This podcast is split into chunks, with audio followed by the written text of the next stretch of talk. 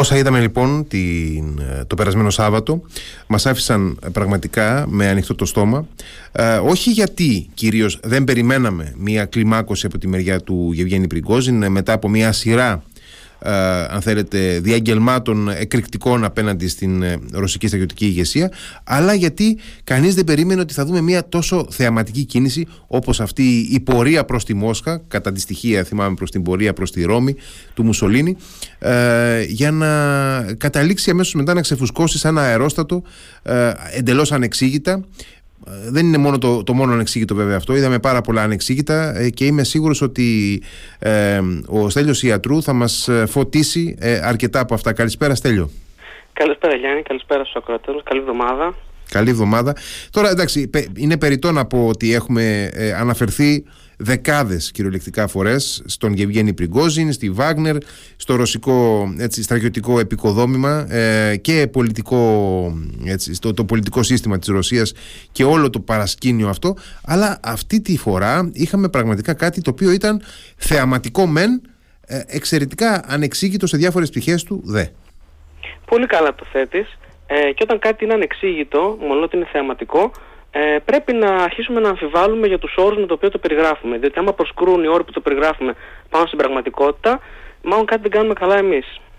Δηλαδή, ε, πρέπει να ρωτηθούμε αυτό που είδαμε ήταν ένα κίνημα, ένα στασιαστικό κίνημα, ένα πραξικόπημα, μια απόπειρα πραξικοπήματος, μια αποστασία, ε, μια προδοσία. Όλοι οι όροι που χρησιμοποιήθηκαν μέσα στο διάγγελμα Πούτιν.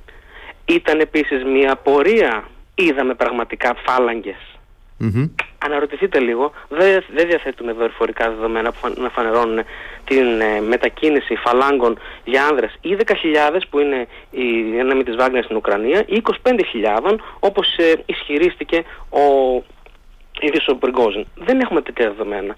Είδαμε ορισμένα οχήματα να κουβαλάνε ε, τάγκ, είδαμε, ε, όχι πολλά, ήταν on a loop που λέμε το βίντεο, mm-hmm. είδαμε επίσης ε, ορισμένα θωρακισμένα οχήματα μεταφοράς προσωπικού διαφόρων λογιών. Ε, είδαμε ε, πέντε ελικόπτερα ισχυρίζεται ο Πριγκόζιν ότι κατερρίφθησαν και ένα, ε, ένα μαχητικό αεροσκάφος ρωσικό.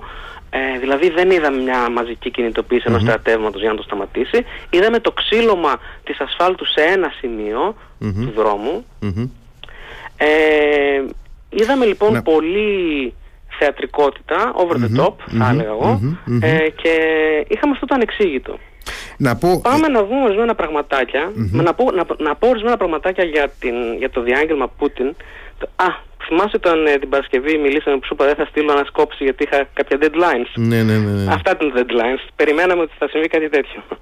Ότι, γιατί μετά από την ανακοίνωση του, του Πριγκόζιν, ε, εκείνη την αποκαλυπτική ανακοίνωση που ξεκινάνε όλα από την παρασκευη ότι ε, οι δυνάμεις της ε, Ρωσίας που έκαναν την εισβολή, δηλαδή το Υπουργείο και το Γενικό Επιτελείο Στρατού είχαν εξαπατήσει τον Άρχοντα, τον Πούτιν και ότι δεν υπήρχε γενοκτονία στην, ε, στο, στο Ντομπάς από το 2014 και μετά ή πιο νωρίς που είχε γίνει η εισβολή, ότι αυτό ήταν μια πλάνη ε, και ότι αυτός ο πόλεμος από το 2014 και ο η δεύτερη φάση του από τον, από τον Φεβρουάριο του 2022, είπε ο Πριγκόζιν, ξεκίνησε διότι οι ολιγάρχες της ισχύως, οι συλλαβικοί, οι ισχυροί δηλαδή άνδρες του Κρεμλίνου, γιατί δεν υπάρχουν κανονικοί ολιγάρχες του πλούτου πλέον, είναι πιόνια του Πούτιν. Είναι η πρώτη γενιά.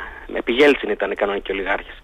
Αυτοί λοιπόν ήθελαν να αξιοποιήσουν τον πόλεμο για να γεμίσουν τις τσέπες τους με νέο χρήμα. Αυτή, αυτό ήταν το, βίντεο του, το πρώτο βίντεο του Πριγκόζιν, το μεγάλο, το αιρετικό. Και αυτό μας έδωσε το ένασμα ότι θα έπρεπε αυτό το δικαίωμα να καθίσουμε να πετάξουμε όλα τα υπόλοιπα και να ασχοληθούμε με αυτό. Ε, αυτό το πραξικόπημα, το πούμε έτσι, γιατί ε, επαναλαμβάνω ότι πρέπει να αμφισβητήσουμε τους όρους που χρησιμοποιούμε για να το περιγράψουμε, αυτό το κίνημα, η στάση, όλα αυτά είναι πανομοιότυπο με, την, ε, με το περίεργο κίνημα του στρατηγού Λαύρ Κορνίλοφ ε, τον ε, Σεπτέμβριο του, του 1917. Και αυτό έχει πάρα πολύ ενδιαφέρον, διότι το, το υπενήχθηκε στο διάγγελμα του Πούτιν, μιλώντας ο Πούτιν. Να πω λίγο στους ε, ακροατές μας τι ήταν αυτό, για, σε bullet points, για να κατανοήσουν την ομοιότητα.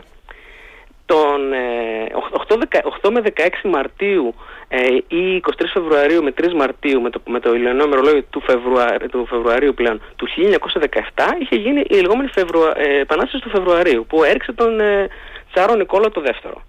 Εγκαταστάθηκε τότε στο, στην Αγία Πετρούπολη μια ε, προσωρινή κυβέρνηση που ήταν ένα μείγμα στρατιωτικών, εργατών, ε, αριστεριστών, μπουρζουά, ήταν η μπουρζουά επανάσταση, λεγόταν αλλιώς η επανάσταση του ε, Φεβρουαρίου, δηλαδή των αστων ε, η οποία είχε αναλάβει να διαχειριστεί τις ε, πολύ κακές ε, τύχες του ε, Πρώτου Παγκοσμίου Πολέμου. Ο τσαρικός στρατός η, ΤΑΤΟ, όπως και τώρα άλλωστε, έτσι δεν είναι; Και είχε προκληθεί έτσι λοιπόν μια κρίση εξαιτίας της πολύ κακής πορείας του πολέμου για τη Ρωσία ε, μέσα στη ρωσική κοινωνία. Έγινε επανάσταση, ανετράπη ο Τσάρος, ανέλαβε η εφήμερη αυτή η προσωρινή κυβέρνηση ε, και ε, τον ε, ε, Ιούλιο, 15 Ιουλίου του 1917 ο Κερένσκι ξεκίνησε την, ο οποίος ήταν στα, πράγματα τότε, ξεκίνησε τη λεγόμενη αντεπίθεση του Κερένσκι, έτσι ονομάζεται, The Kerensky Offensive, η οποία πέτυχε.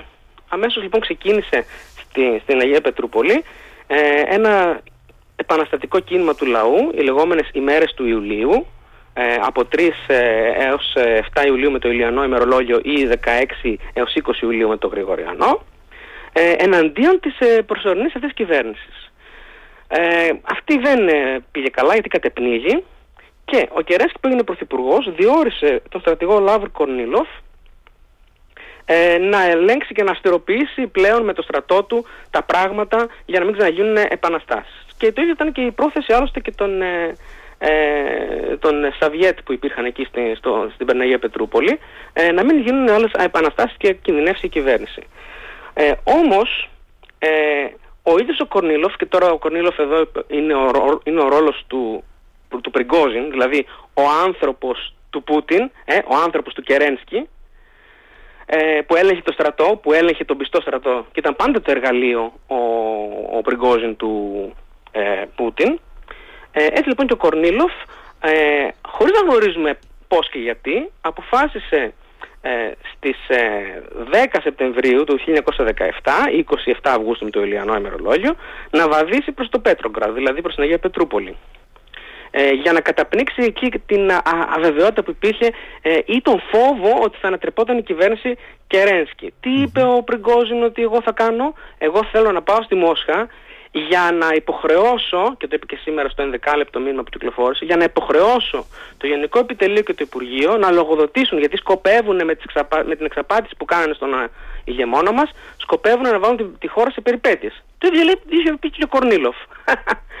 ότι εγώ βαδίζω για να σώσω την κυβέρνηση του Κερένσκι. Ο Κερένσκι του στείλε μία προειδοποίηση αμέσως, γιατί ο Κερένσκι ελεγχόταν από το Σοβιέτ της Αγίας Πετρούπολης, ότι απολύεσαι, μην πλησιάζεις, είσαι κατάπτυστος, είσαι προδότης, όλα αυτά. Τι είπες στο διάγγελμα του Πούτιν, Όλα αυτά. Δεν θέλω να έχω καμία σχέση μαζί σου, είσαι προδότης, είσαι μαχαιροβγάλτης, μου, μου κάρφωσες το μαχαίρι στην πλάτη, δεν το περίμενα αυτό από σένα, τα ίδια. Ο Κορνέλο αντί να σταματήσει, επιτάχυνε την πορεία του. Αλλά πριν φτάσει, τρεις μέρες ήταν η πορεία του, αλλά πριν φτάσει στην, στο, στην Αγία Πετρούπολη, χάθηκε το στράτευμά του, έσβησε το κίνημά του ανέμακτα. Αυτή η κίνηση του Κορνίλοφ που δεν μάθαμε ακριβώς ποτέ είναι ένα μυστήριο. Αλλά η υποψία είναι ότι ήταν σε συνεννόηση με τον Κερένσκι. Αυτή λοιπόν που υποτίθεται ότι δημοσίως είχε καταδικάσει το κίνημα, ε. Λοιπόν, αυτή η κίνηση λοιπόν αντί να ενισχύσει τον Κερένσκι, τον έβλαψε. Και μετά από δύο μήνες είχαμε την Οκτωβριανή Επανάσταση, 1,5 μήνα. Τι σημαίνει όλο αυτό; Εμείς είχαμε, είδαμε ένα σκηνικό αυτές, αυτές, αυτό το διήμερο, τρίμερο, όπου ένας ο οποίος δεν κατάγεται από τους μηχανισμούς και τις πυραμίδες ισχύω του κρεμλινικού καθεστώτος, τη σουβερένα, σουβερένα για δημοκρατία, που είναι η κυρίαρχη δημοκρατία του πουτινισμού, έτσι ονομάζεται το πολιτευμα και ήταν, ήταν πάντοτε πιστό εργαλείο και, και ακολουθούσε τις εντολές του Πούτιν, αποφάσισε να αναμετρηθεί για πρώτη φορά με τις πυραμίδες ισχύω, τις ισχυρές, τις, που έχουν παράδοση ε, δεκαετιών και είναι η FSB από την οποία κατάγεται ο Πούτιν, είναι η GRU που είναι η στρατιωτική υπηρεσία είναι το στράτευμα που, που έχει παράδοση από τα τσαρικά χρόνια. Αυτό είναι πρωτοφανές στην ρωσική ιστορία και είναι ήδη ύποπτο. Ένα εργαλείο που δεν έχει ρίζες μέσα στο σύστημα να διεκδικήσει να ανατρέψει το σύστημα. Ε, έχουμε βέβαια και το άλλο πρωτοφανές ότι βγήκε ο Πούτιν και με το διάγγελμά του είπε τα χειρότερα και μέχρι μέσα σε λίγες ώρες ανετράπησαν όλα αυτά. Αυτό είναι ύποπτο. Έτσι δεν είναι; Και μάλιστα υποτίθεται ότι η, η, η λήξη του κινήματος έγινε με τη διαμεσολάβηση του Αλεξάνδρου Λουκασέγκα από την ε, Λευκορωσία ε, ο οποίος είναι ένα πρόσωπο χωρίς κύρος, χωρίς αίρεσμα και χωρίς μόχληση μέσα στη Ρωσία. Είναι ένα, και αυτός τι είναι, είναι και αυτός ένας, ένα πιστό εργαλείο του Πούτιν, δηλαδή έβαλε τα δύο εργαλεία του να συνοηθούν. Ε, εικάζουμε βέβαια ότι στην πραγματικότητα δεν διαπραγματεύτηκε τίποτα ο Λουκασέγκα, ήταν ή ο Νικολάη Πάτρουσεφ, που είναι ο ηθήνων νους του Κρεμλίνου πίσω από τον Πούτιν είναι ο, ο γραμματέας του Συμβουλίου Εθνικής Ασφάλειας της ε, Μόσχας, της Ρωσίας ε, ή ο Αλεξέη Διούμιν, ο οποίος είναι τέος σωματοφύλακας του Πούτιν, άνθρωπος της εμπιστοσύνης του, αναπληρωτής σήμερα Υπουργός Άμυνας, δι, αναπληρωτής διοικητής της ε, Υπηρεσίας Πληροφοριών του Στρατού, της GRU, ε, και προαλυφόμενος μέλλον ε, Υπουργός ε, Άμυνας μετά την αντικατάσταση που έρχεται του Σεργέη Σοϊγκού. Ότι αυτοί διαπραγματεύτηκαν. Τώρα, θεωρητικά, ε, αυτό το κίνημα έγινε, σύμφωνα με αυτά που ακούμε δηλαδή από τον ίδιο τον Μπριγκόζιν, έγινε από, για να ανατραπεί η απόφαση πριν από δύο εβδομάδες του Υπουργείου Εσωτερικών, ε, αμήνη, συγγνώμη, της ε, Ρωσίας, ε, ότι όλοι οι άνδρες των μισθοφορικών και άλλων ε, εταιριών και που βρίσκονται με διάφορες συμβάσεις ε, και δρούν στην Ουκρανία θα υπαχθούν από 1η Ιουλίου σε συμβάσεις με το Υπουργείο ε, Άμυνας. Ε, αυτό γέννησε μια αναστάτωση μέσα στις τάξεις της Βάγνερ ο Πριγκόζιν είπε και την Παρασκευή και σήμερα στο 11 λεπτό μήνυμά του που, δημοσιεύτηκε πριν από περίπου μια μισή ώρα, δύο ώρες περίπου, ε, ότι με τίποτα η Βάγνερ δεν θα το δεχόταν αυτό γιατί ισοδυναμεί με κατάργησή της. Ε, φυσικά αυτό δεν ίσχυε για την ε, Βάγνερ στην Αφρική, στη Λατινική Αμερική, mm-hmm. τη Μέση Ανατολή. Όμως ε, η γραφή πάνω στον τοίχο υπήρχε, όπως το βιβλίο του, του Δανίλη στο πέμπτο κεφάλαιο, ε, ότι είναι ολοφάνερο ότι προς τα εκεί οδεύουμε. Και έτσι λοιπόν ξεκίνησε για να υπερασπιστεί τα δίκαια, γι' αυτό και ονομάζεται πορεία της δικαιοσύνης, τα δίκαια της επιχείρησής του και των ανδρών του οι οποίοι μαχήθηκαν στα λιοντάρια, τα γνωστά που λέει ο Πριγκόζιν, ε, αυτούς από αυτούς εξαρτήθηκε το άπαν της ε, επιχείρησης και τώρα προδίδονταν από ποιους, από χρυσοκάνθαρους γραφειοκράτες οι οποίοι θέλανε να κάνουν έναν πόλεμο για να πλουτίσουν οι ίδιοι και όχι από τον αγαθό ηγεμόνα. Έχουμε ξαναπεί ότι ο Πριγκόζιν είναι ο διαπούτιν σαλός. Ένας άνθρωπος ο οποίος λέει τις αλήθειες του στο όνομα βέβαια του Πούτιν, για το καλό του Πούτιν. Και ο Πούτιν ως αγαθός ηγεμόνας τον ακούει. Αυτά όλα είναι γραμμένα μέσα στην ε, ε, κουλτούρα της ε, σχέσης άρχοντος και αρχομένου στη Ρωσία από Ερώτημα τώρα.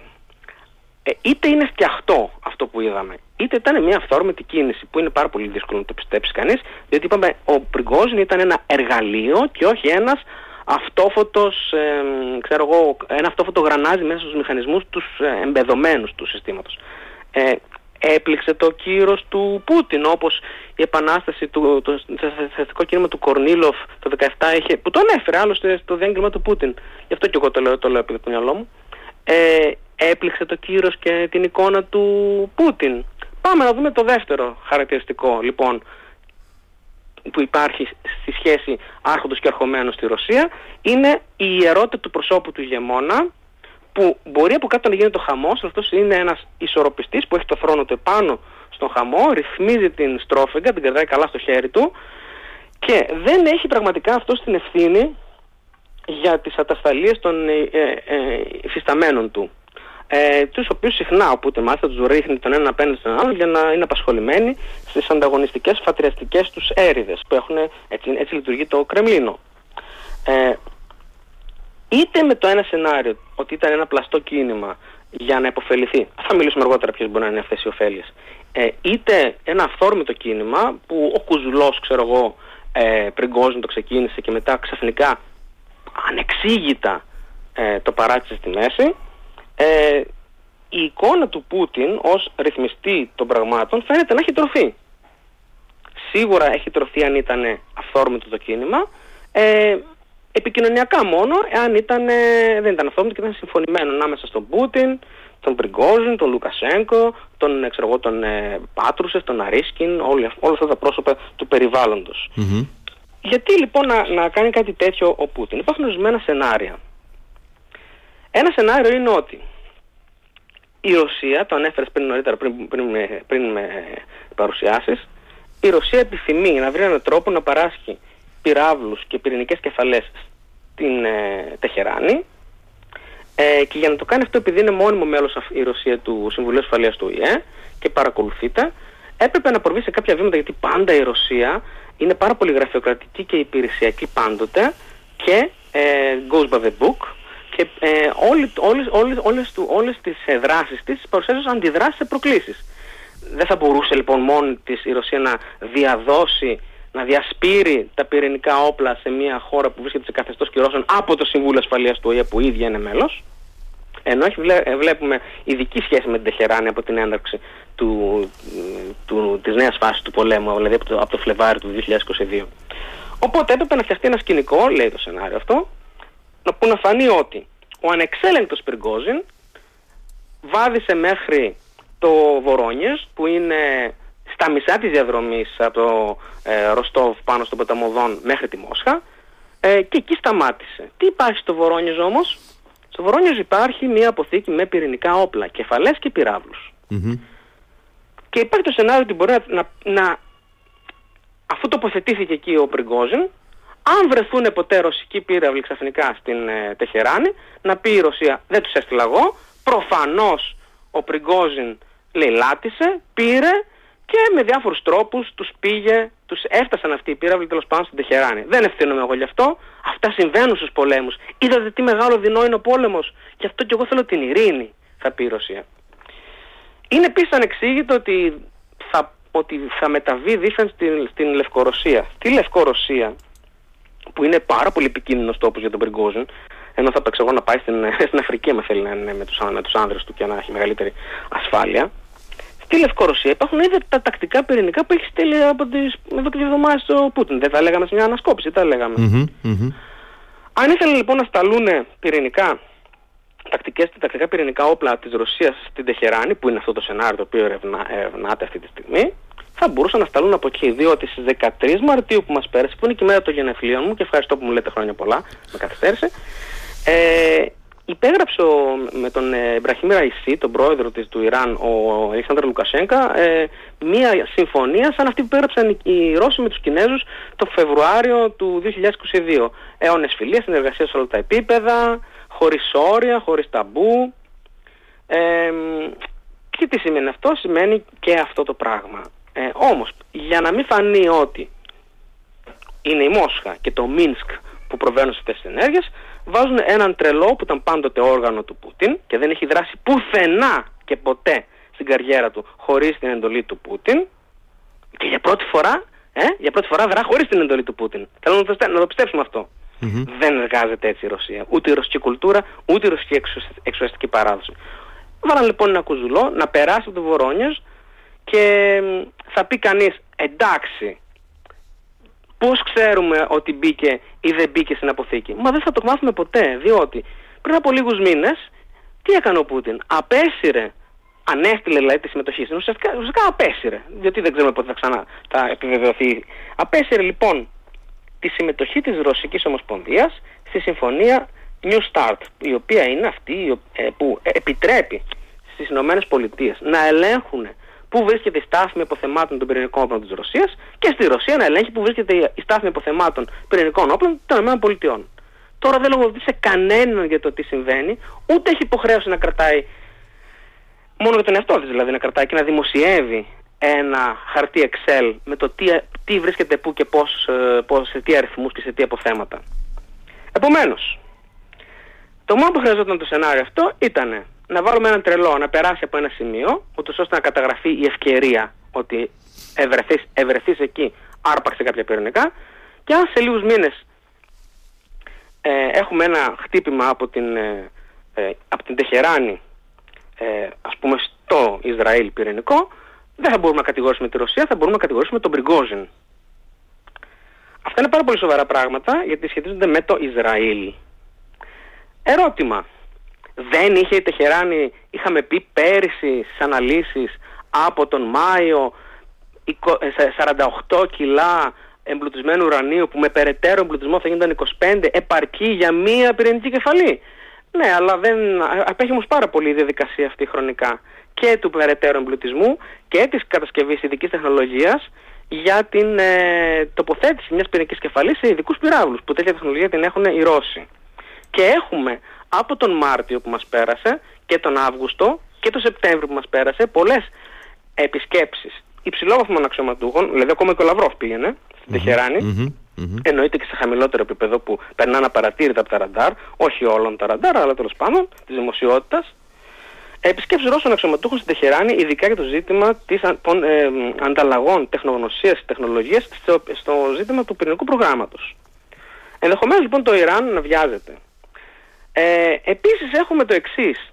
Αν δεν είναι το Ιράν που θα υποφεληθεί από την αποστολή ενός πυρηνικού όπλου που πιθανότερο είναι το Ιράν, γιατί είναι και πολύ κοντά και υπάρχουν και μοιράζονται και σύνορο και δεν θα το μάθουμε ποτέ πώ έφτασαν εκεί.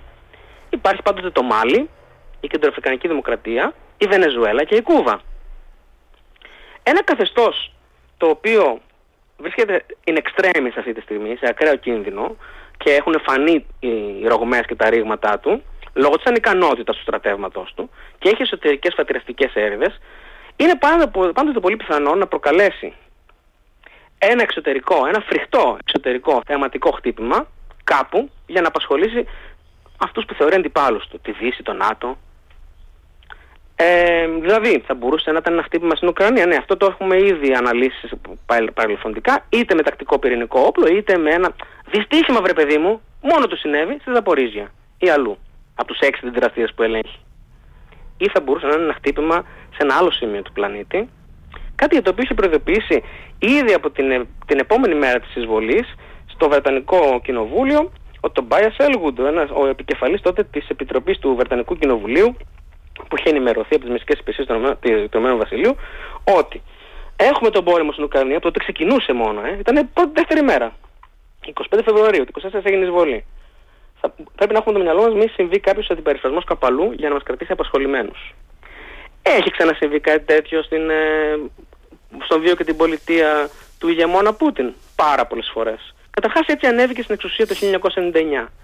Το Σεπτέμβριο του 1999, ε, τότε που ο Μέθησος Γέλτσιν δεν διατηρούσε τις αισθήσεις του γιατί κυβερνούσε η κόρη του με τον ε, γαμπρό του, σημειώθηκαν σε τρεις μέρες οι λεγόμενες βομβιστικές επιθέσεις στα συγκροτήματα κατοικιών στο, στη Μόσχα, στο Βολγκοντόνσκ και στο Μπουλιάνσκ.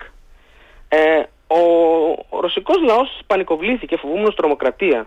Ο Νικολάη Πάτρουσεφ βγήκε μπροστά και είπε είναι προφανώς οι Τζετσένοι. Και υπάρχει μόνο ένας που μπορεί να μας σώσει, Μεσσίας Λυτρωτής και όλα αυτά και έδειξε τον Πούτιν. Έναν άχρωμο τότε και σιωπηρό ε, αναπληρωτή πρωθυπουργό. Ε, τον παρουσίασαν στον, ε, τον, στον Γέλτσιν, κάπως τον, τον, τον συνέφεραν τον Γέλτσιν, ίσως για να βγει πέντε λεπτά στην, στην κάμερα και να πει τον διορίζω 31 Δεκεμβρίου του 1999 ε, ε, ενδιάμεσο πρόεδρο μέχρι να γίνουν εκλογές.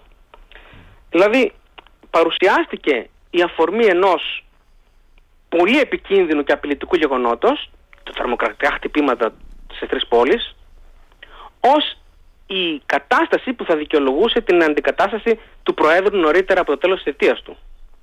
Αυτό ήταν λοιπόν ένα ε, τέχνασμα της FSB. Το πολύ περίεργο με εκείνες τις επιθέσεις, τις τσετσενικές, ήταν ότι μόνο το ξεκίνησε ο δεύτερος Τσετσενικός πόλεμος, δεν συνεχίστηκαν. Ενώ κανονικά θα έπρεπε οι Τσετσένοι, οι τρομοκράτες, ε, να ρημάξουν τα πάντα για να λυγίσουν τους Ρώσου. Όχι. Δεν χρειάστηκε. Σταμάτησαν. Γίνανε καλά παιδιά οι Τσετσένοι. Αυτό ήταν λοιπόν. Είναι λοιπόν άνθρωπος ο οποίος σχετίζεται και αξιοποιεί και εκμεταλλεύεται και δεν διστάζει να χρησιμοποιήσει την απειλή, την τρομοκρατία, την παρουσίαση του, του κινδύνου όπως εμφανίστηκε να λέει ας πούμε, στο διάγγελμά του. Μίλησε για φοβερά πράγματα. Η απειλή θα μας οδηγήσει, λέει, ο Πριγκόζιν με, με, με την συμπεριφορά του, ε, απειλή να διχάσει τη χώρα, να ιτηθούμε και να μας οδηγήσει σε συνδικολόγηση με τη Δύση. Mm. Επίσης θα φέρει και τους δράκους της Ντενέρης Ταργκέριαν, δεν ξέρουμε. Όλα τα κακά μπορεί να τα φέρει ο Πριγκόζιν. Που ο Πριγκόζιν τι είπαμε ότι είναι; το πιστό εργαλείο, διαχειριστικό εργαλείο του Πούτιν. Θα τον ξαναδούμε ποτέ τώρα, σοβαρά πιστεύει, θα τον ξαναδούμε τον Πριγκόζιν, ε, εν πάση περιπτώσει. Αυτό, κοίταξε πώς συμβαίνει τώρα. Υπάρχει, υπάρχει το ενδεχόμενο να εκπαραθυρωθεί όπως πολλοί έχουν εκπαραθυρωθεί το ναι. τελευταίο διάστημα από την... Μπορεί να ιδιωτεύσει ε, κιόλας. Μπορεί, να ιδιωτεύσει. Μπορεί να ιδιωτεύσει ναι. Λοιπόν, ας τα πιάσουμε τα ενδεχόμενα. Είναι πολύ καλό το ερώτημα. Ε, έχουμε, ο, καταρχάς να πούμε ότι ο Πούτιν κατηγορείται σε έναν τεράστιο φάκελο από τις δικές μας και υπηρεσίες, τις Βρετανικές και τις ΗΠΑ, για τουλάχιστον 220 δολοφονίες συγκεκριμένων προσώπων, συνήθως με δηλητήριο και άλλους τρόπους. Όπως για παράδειγμα, με, πήδηξαν από τη θαλαμιγό τους, πήδηξαν από τον έκτο όροφο, από τον 12ο όροφο. Ε, αυτό γιατί συμβαίνει, συνήθως για να κλείσει στόματα ανθρώπων που ήταν συνεργάτες του. Τι σημαίνει αυτό, Μπορεί να έχει εξαπατηθεί, έχω γράψει ο Πριγκόζεν, να νόμιζε ότι μέχρι τώρα εκτελούσε τις εντολές.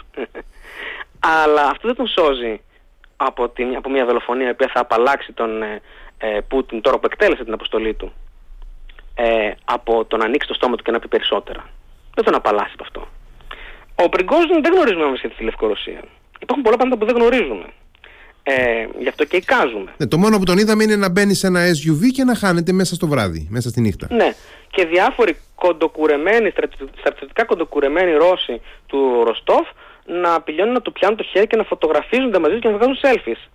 Γιατί το είπα αυτό, διότι αυτοί μάλλον ήταν άνθρωποι της ίδιας της Βάγκνερ, μένουμε πολιτικά, γιατί δεν θα άφηνε να τον πλησιάσουν ε, ε, ε, τυχαίοι Ρώσοι που θα μπορούσαν να τον εκτελέσουν, πράκτορες της FSB για παράδειγμα, όταν εκκρεμεί σε βάρος του υποτίθεται το ένταλμα σύλληψής του.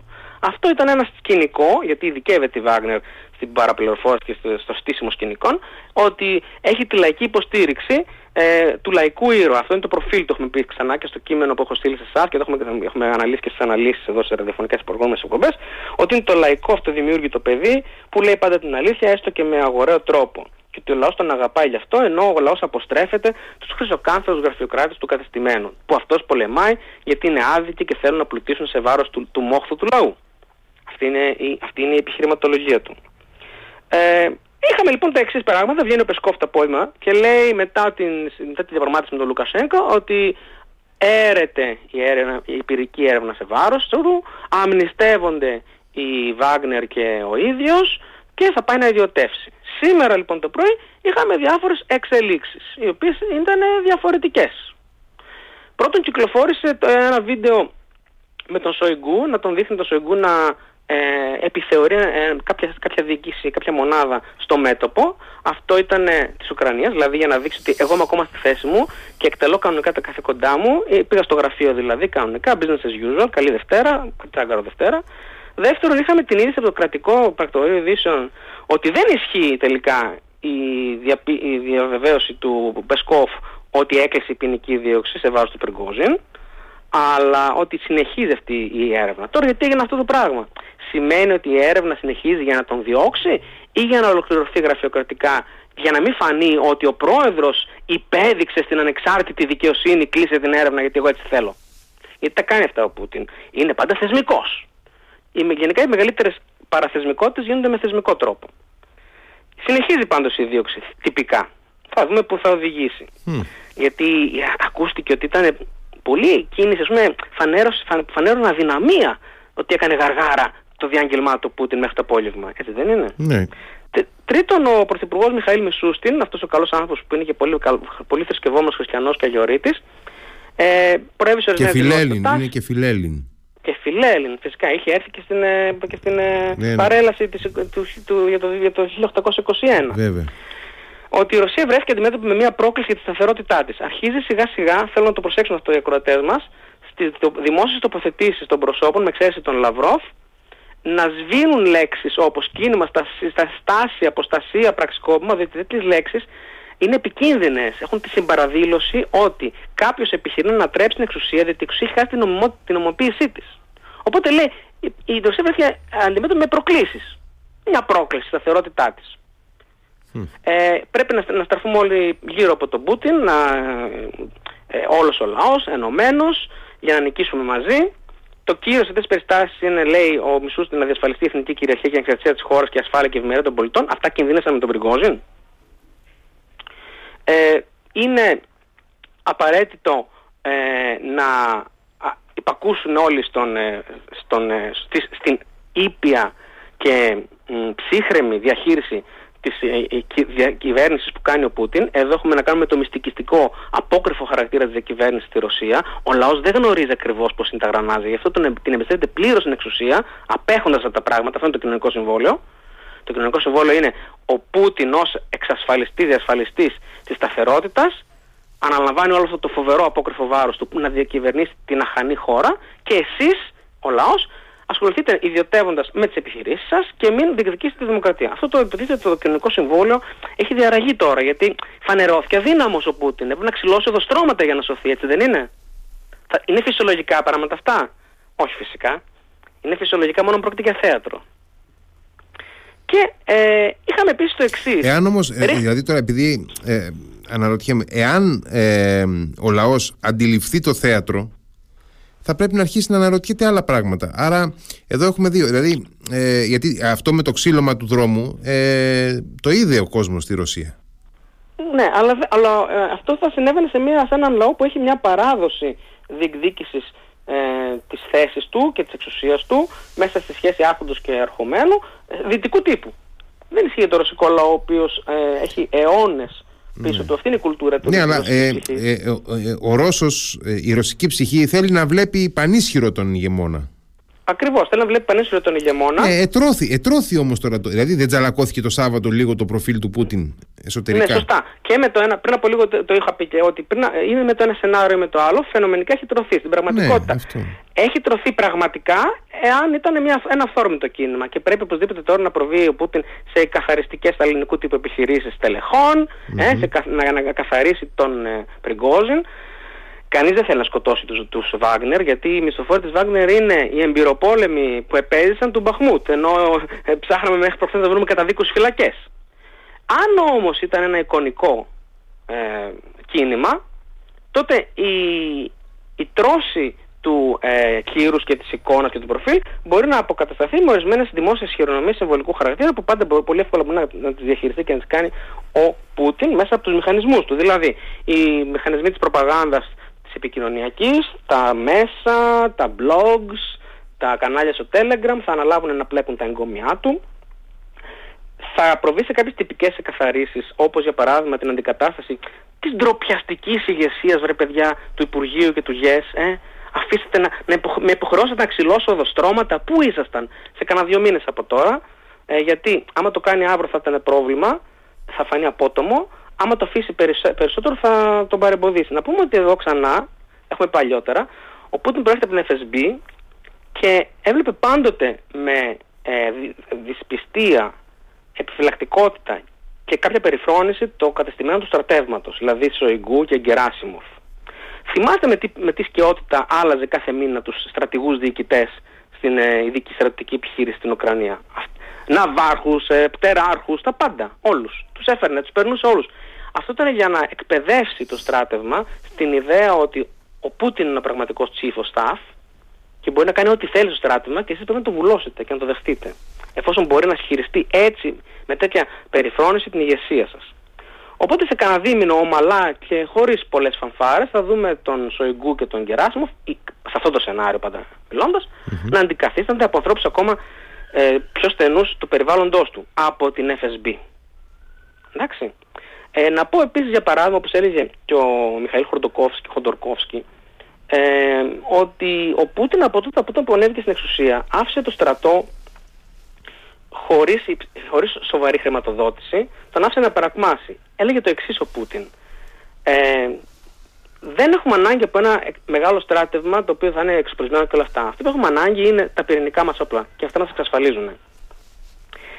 Και πάντοτε οι πόλεμοι που έκανε ήταν είτε με μικρές δυνάμεις σε επαρχίες ξέρω εγώ, όπως η Απχαζία, ξέρω εγώ, η, Γεωργία, κάτι τέτοιους πολέμους με, μικρές, με λίγες δυνάμεις, είτε έβαζε τη Βάγνερ να βγάζει τα κάστανα τη φωτιά ως μακρά του χείρα. Ε; Και είχαμε σήμερα μια επιβεβαίωση αυτού που για δεκαετίες το αρνιότανε. Για μια δεκαετία το αρνιόταν ο Πούτιν, όταν ο Λαυρόφ ανήγγειλε ότι, σήμερα, σήμερα βγήκε ο Λαυρόφ και το είπε αυτό, ότι μην ανησυχείτε λέει στους Αφρικάνους εταίρους, ε, οι σχέσει σας με τη Μόσχα δεν θα, δια, δεν θα διαταραχθούν. Ε, θα συνεχίσει η Βάγκνερ να εργάζεται στο Μάλι, την Κεντροαφρικανική Δημοκρατία και αλλού. Μα αυτό είναι δουλειά του Πριγκόζιν να το πει. Τι δουλειά έχει υποτίθεται ο άσχετος με, με τη Βάγκνερ Λαυρόφ να το πει. Εδώ απλά φανερώθηκαν τα πράγματα γιατί δεν χρειάζεται να κρυβόμαστε άλλο. Μίλησε δηλαδή εκ μέρους της Βάγκνερ ο Λαυρόφ.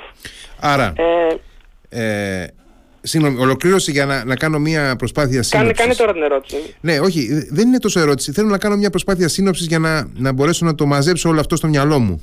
Ε, Καταρχάς και ελπίζω να βοηθήσω όλους μας λιγάκι ναι. να το. Ε, να το έτσι, ε, κάνουμε λίγο πιο, πιο συμπαγές. Ε, το επόμενο διάστημα λογικά θα πρέπει να αναμένουμε μια εσωτερική αναδιάταξη στο, στο τοπίο της, ε, ε, των δομών εξουσίας στη, στη Μόσχα. Παύση. Γιατί όμως, πρέπει να αναρωτηθούμε το ερώτημα, γιατί την περιμένουμε. Εάν τα πράγματα είναι φυσιολογικά και πάμε με το εγχειρίδιο της ρωσικής ηγεμονικής αρχής, θα πρέπει αυτό να κάνει για να δείξει ξανά την ισχύ του, να την ανακτήσει την ισχύ του και να την επιβεβαιώσει ο ηγεμόνας στο, στα μάτια κάθε ακροατηρίου. Του εσωτερικού του ακροατηρίου, των ανταγωνιστών του, των ανταπαιτητών του. Ε; Mm-hmm. Θα πρέπει λοιπόν να δείξει ότι είμαι, είμαι, έχω ακόμα πυγμή και ορίστε πώς αναδιοργανώνω το σκηνικό απομακρύνοντας κόσμο, εκτελώντας κόσμο, κάνοντας εκαθαρίσεις στα ελληνικού τύπου. Εάν δεν το κάνει αυτό, θα έχει φανερωθεί ως αδύναμος, αν ήταν πραγματικότητα αυτό που είδαμε. Το επόμενο είναι να δούμε το επόμενο βήμα που είναι η συνέχεια μετά από αυτό, το εσωτερικό σκηνικό, είναι το εξωτερικό σκηνικό. Για να επιβεβαιώσει ότι παραμένει ισχυρός, πρέπει να κάνει και εκεί μια ισχυρή, ακραία χειρονομία.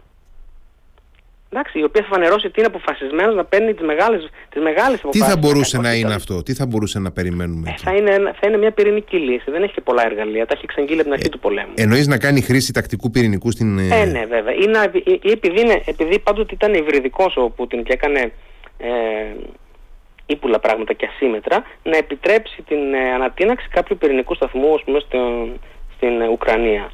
Όπως για παράδειγμα έχει, έχει προειδοποιήσει με την καταστροφή του φράγματος της Νόβα Καχόβκα. Ε, οι, οι χειρονομίες αυτές δεν υπαγορεύονται από τον δυτικό κόσμο, υπαγορεύονται από τη ρωσική κουλτούρα για το πώς είναι, το, πώς είναι η, η αναμενόμενη συμπεριφορά του ηγεμόνα. Αν δεν τα κάνει αυτά, θα φανεί ότι είναι αδύναμος. Έτσι δεν είναι. Ε, ο Πούτιν μπορεί να κάνει και το εξής. Να έβαλε τον Πριγκόζη να κάνει αυτό το πρώτο και μοναδικό κίνημα, έβαλε τον έμπιστό του να το κάνει δηλαδή, mm ώστε να φανεί ότι σε αυτόν για μία και μοναδική φορά εξαντλήθηκε η ποιήκια του ηγεμόνα. Αλλά την επόμενη φορά δεν θα υπάρξει ποιήκια γιατί εξαντλήθηκε. Και επειδή μιλάμε για εθνικούς ήρωες όπως η Βάγνερ, έτσι. Ακριβώς. Precisely. Δηλαδή, αν ήθελες εσύ να Δηλαδή αυτό τώρα που σου θα πω είναι, είναι βγαλμένο μέσα από την ιστορία δύο χιλιετιών, ε, από το ρωμαϊκό κόσμο και έπειτα. Αν ήθελες να προλάβεις ένα πραξικόπημα, στείνεις μόνο σε ένα πραξικόπημα για να δεις ποιοι θα, θα κινηθούν ή κυρίως δεν θα κινηθούν, αλλά ράθιμα θα καθίσουν στα γραφεία τους και θα περιμένουν, όταν θα εκδηλωθεί το πραξικόπημα που εσύ δημιούργησες.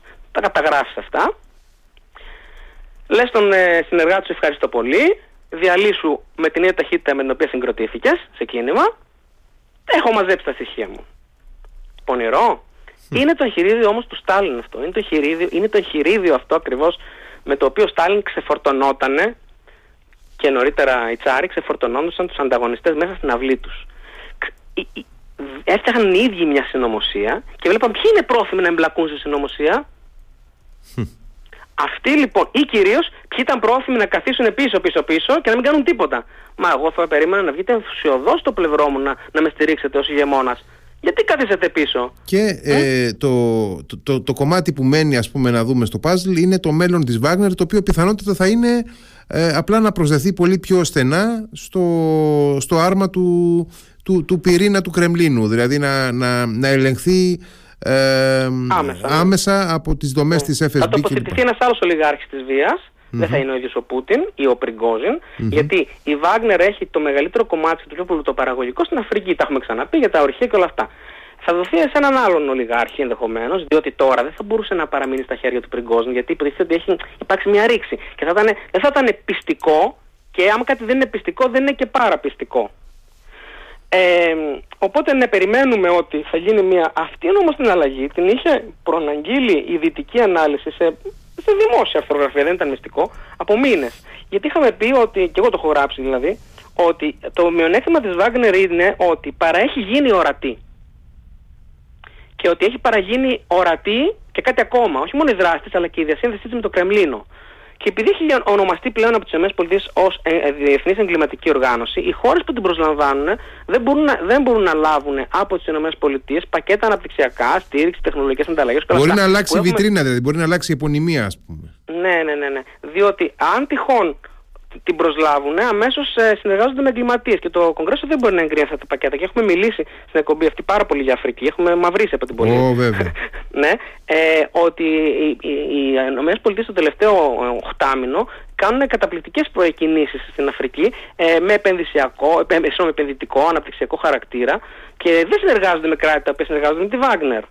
Επομένως, έχει γίνει πολύ ορατή και ήταν η ώρα της να ευαισθητοποιηθεί και να διαλυθεί, ε, να αφομοιωθεί σε άλλες. Όπως για παράδειγμα το τάγμα των αιτών το 14ο αιώνα που είχαμε μιλήσει κάπου για τους δεν έσβησε, αφομοιώθηκε στα άλλα τάγματα. Και τα περιουσιακά του στοιχεία πέρασαν στη Γαλλία μόνο στον, στον Βασιλιά και στα υπόλοιπα κράτη πέρασαν στα άλλα τάγματα. Έτσι θα συμβεί και τώρα. Δηλαδή, το, η Βάγνερ που έχει τους εμπειροπόλεμους, έχει την υποδομή, έχει τα δίκτυα τα ανθρώπινα ε, και τις προσβάσεις με τους ηγέτες στην Αφρική, δεν θα χαθεί θα αφομοιωθεί σε άλλες οργανώσεις, θα μετονομαστεί, θα περάσει κάπου αλλού, ο χαμελέον θα αλλάξει χρώμα και θα συνεχίσει να τρώει μύγες, κουνούπια και ό,τι, ό,τι τρώει ένας χαμελέον. Ο Πριγκόζιν ολοκλήρωσε την αποστολή του. Αν τώρα εκτελεστεί, δεν, δεν σημαίνει ότι το κίνημά του ήταν αυθόρμητο. Σημαίνει ότι για κάποιο λόγο ε, η βούληση του Πούτιν είναι να ξεφορτωθεί το ανοιχτό, του στόμα. Γιατί ο, ο Πριγκόζιν, κακά τα ψέματα, έχει μάθει να μιλάει πολύ. Και ήταν πάρα πολύ περίεργο που 36 ώρες δεν μίλησε και μίλησε τώρα τα απόγευμα και επανέλαβε τα ίδια που έλεγε πριν. Εγώ για το καλό του ηγεμόνα, για το καλό της Βάγνερ, των ανδρών μου που είναι ήρωες. Εγώ δεν ήθελα να, τον, τον ηγεμόνα να τον ανατρέψω. Μόνο αυτούς τους κακούς συμβούλους που έχει δίπλα του. Αυτό το μοτίβο υπάρχει να φανταστείς από, την, από τη ρωμαϊκή αρχαιότητα. Οι κακοί σύμβουλοι, οι δολοπλόκοι κόλακες γύρω από τον, ηγεμό, από τον αυτοκράτορα. Και ξέρω εγώ, ο Τιβέριος είχε βάλει τον, ε, τον Πρετοριανό του εκεί πέρα να, να τους εκτελεί. Συμβαίναν αυτά, είναι πάντα, αυτά είναι μοτίβα. Μάλιστα. Γιατί αρχέτυπα, τα καταλαβαίνει ο κόσμος άμα τα πεις. Ε... Οπότε έχουμε κάποια σενάρια. Τα σενάρια ναι. αυτά είναι ότι αν είναι αυθεντικό ή αν είναι πλαστό, ποια είναι τα ωφέλη. Σε κάθε περίπτωση τα ωφέλη είναι προβληματικά για τη Δύση και για τον ναι, δεν βλέπω καλά σενάρια. Δεν βλέπω, δεν βλέπω να υπάρχει καλό σενάριο γενικώς. Δεν υπάρχει καλό σενάριο, διότι ναι. όταν εξελίσσεται το πόλεμος πολύ άσχημα στην Ουκρανία όπως εξελίσσεται, ε, θα πρέπει να προβείς σε ορισμένε κινήσεις που να εμπεδώσει ξανά πίσω την, στην, στο εσωτερικό της χώρας του. Όλα συμβαίνουν πάντοτε στη Ρωσία για το εσωτερικό ακροατήριο. Όλα στο, στη Ρωσία του Πούτιν. Για το εσωτερικό ακροατήριο. Για την τόνωση της εικόνας του, του προφίλ του ως αδιατάρακτου, αδιασάλευτου, ε, ε, ψύχρεμου, ήπιου, ρυθμιστή των πραγμάτων και ηγεμόνα μακράς πνοής είναι ο άνθρωπος με τον οποίο μεγάλωσαν άνθρωποι στη Ρωσία. Δεν ξέρουν άλλον ηγέτη πλην του Πούτιν. Δεν, τον έχουν, δεν έχουν ζήσει άλλον άνθρωπο. Λοιπόν, ε, όλα γίνονται πάνω του γι' αυτό και αν τυχόν έχει τρωθεί, που έχει τρωθεί, τουλάχιστον η δυτική ανάλυση έχει ξεσκιστεί να το λέει αυτό αυτές τις ώρες, ότι έχει τρωθεί το κύρος, αυτό έχει να κάνει με, με το πώς το βλέπουν οι Ρώσοι. Για τους Ρώσους πρέπει να μιλήσουν οι Ρώσοι. Και προς το παρόν για τους Ρώσους δεν μιλάνε οι Ρώσοι, μιλάνε οι mil bloggers και οι προπαγανδιστές που λένε ότι ο ηγεμόνας, γύρω από τον ηγεμόνα, να στραφούμε, είναι η ελπίδα της χώρας. Μην αφήσουμε τα στασιαστικά κινήματα. Έγινε δηλαδή ένα αρχέτυπο Πιγκόζιν τους στασιαστή, ε, έπαιξε το ρόλο θεατρικά, σαν εγκυβωτίστηκε το δράμα του μέσα στο δράμα της Ρωσίας, όπως ξέρω εγώ στον Άμλετ ξεκινάμε με ένα δράμα που παίζει την ιστορία της τραγωδίας και το παρακολουθούν ο ίδιος ο Άμλετ με την μητέρα του και τον πατριό του και καταλαβαίνουμε τι πάει να συμβεί, σαν αλληγορία. Έτσι λοιπόν και εδώ πέρα δέχτηκε ο Πριγκόζιν ενδεχομένως να παίξει αυτόν τον ρόλο, ώστε επάνω του να σκάσει το κύμα και να παραδειγματιστούν όσοι θα θέλανε σε αυτή την κρίσιμη στιγμή για τη Ρωσία να στραφούν αντί του Πούτιν. Γιατί ο Πούτιν παρακολουθεί τι λέγεται στη Δύση. Και την πρώτη μέρα λέμε τι θα γίνει, δεν θα ανατραπεί. Έτσι δεν λέμε. Έτσι λέμε. Οπότε ο Πούτιν λέει: Κοιτάξτε, εμένα η επίοικια μου που είμαι ένα άρχον τη ειρήνη, αγαθός ε, και φιλάνθρωπος και ελεήμων, εξαντλήθηκε στον, ε, στον. Πόσο με απογοήτευσε αυτός ο άνθρωπος, βρε παιδιά, και είμαι καλός κι εγώ. Mm. Εξαντλήθηκε στον Πριγκόζιν. Μην περιμένετε από μένα επίκαια στην επόμενη κίνηση. Αυτό το έχει κάνει για παράδειγμα και ο Μέγα Θεοδόσιο. Είχε, είχε επιτρέψει την ε, καταστροφή των αγαλμάτων του στην Αντιόχεια και τρία χρόνια μετά δεν το επέτρεψε στη Θεσσαλονίκη, την έσφαξε στη Θεσσαλονίκη. και μετά από αυτό δεν, δεν εκδηλώθηκε τίποτα ξανά στην αυτοκρατορία. Και είχε το κεφάλι του ήσυχο. Εξαντλείται λοιπόν το, η επίκαια και το μεγαλείο του αυτοκράτορα του ηγεμόνα και υπάρχει πάρα πολύ μεγάλη τσαρική παράδοση στη Ρωσία. Δηλαδή στο προ, στα κάτω από τα ηγεμόνα, που θέλω να θα όπως περιμένουμε να συμπεριφερθεί ο ηγεμόνας, ε, που, που πάει τόσο παλιά πίσω. Ε, λοιπόν, επειδή έχουμε, επειδή έχουμε αναφερθεί πάρα πολύ σε αυτή τη συζήτηση σε όλα τα μοτίβα τα οποία υπάρχουν για την πολιτική, για τον ε, τρόπο που αναπτύσσεται η αυτοκρατορική εξουσία κτλ. Πραγματικά θα έπρεπε κάποια στιγμή να κάνουμε μια συζήτηση, την οποία δεν ξέρω αν θα υπήρχε άνθρωπος να την ακούσει βέβαια, αλλά θα έπρεπε να κάνουμε μια συζήτηση για το πώς τίθενται και ε, ε, συγκροτούνται δηλαδή και τίθενται σε κίνηση αυτά τα πρότυπα της πολιτικής από, από τον Μέγα Αλέξανδρο ως τη Ρωμαϊκή Αυτοκρατορία. Εκεί. Ναι, γιατί εγώ με τον κλασικό σπουδών όπως ξέρεις, οπότε και με αυτά έχω ασχοληθεί με τις δημόσιες χειρονομίες συμβολικού χαρακτήρα του ηγεμόνα ναι, ενώπιον ναι. ενός ακροατηρίου που είναι το λαϊκό ακροατήριο. Και πώς με αυτές τις κινήσεις επιβεβαιώνεται, ενισχύεται και διαιωνίζεται η, η, η σχέση μέσα από ρόλους. Εγώ θα είμαι πάντοτε ο ηγεμόνας σας, ο διασφαλιστής, ο imperator και moderator, ο εξουσιαστής και διαχειριστής, αυτή είναι η ορολογία η λατινική, ενώ εσείς θα είστε πάντοτε υποτελείς μου και θα με εμπιστεύεστε και δεν θα ασχολείστε με τίποτα άλλο. Και αυτό ισχύει στην, στην ε, τσαρική παράδοση, η οποία πέρασε μέσα στην κουλτούρα του σοβιετικού κόσμου και δεν άλλαξε. Απλά άλλαξε η νομεοποιητική αρχή του στέματος. Αντί για στέμα που ήταν εκ Θεού, έχουμε το, τα Σοβιέτ, τα συμβούλια δηλαδή. Αυτή είναι η νομεοποιητική αρχή ύπαρξης του, ξέρω του Στάλιν. Mm. Και όταν αποτύχανε κάποιος στα μάτια του Σοβιέτ, όπως για παράδειγμα ο Νικήτα Χρουτσόφ, αντικαθίστατο. Όπως ο Ρωμένο Αυτοκράτορας. Αντικαθίστατο. Δεν ήταν αιώνιος ο Ρωμένο Αυτοκράτορας. Οπότε ο Πούτιν λέει: Ξέρω ότι, ότι σχολιάζεται ότι θα έρθει η ώρα μου, δείτε τι μπορώ να κάνω. Την πρώτη φορά είμαι ποιητή, την άλλη φορά δεν θα είμαι. Μάλιστα. Αυτά. έχουμε κι άλλα αν θες να πούμε. Όχι, καλύτερα να το κλείσουμε εδώ σήμερα γιατί έχουμε πολύ... Περάσει το χρόνο Περάσει το χρόνο μας, ναι. Λοιπόν, ε, ανανεώνουμε το ραντεβού μας για την ε, Παρασκευή. Πρώτο Θεός να είμαστε καλά. Ναι. ε, και εκεί θα, θα, θα συμπληρώσουμε ενδεχομένως πράγματα ναι θα δούμε, θα μπορεί να έχουμε. και εκτελέσεις μέχρι τότε, θα δούμε. Μάλιστα. Καλό βράδυ, ευχαριστώ για την πρόσκληση. Καλό βράδυ Στέλιο Γιατούς, ευχαριστούμε πάρα πολύ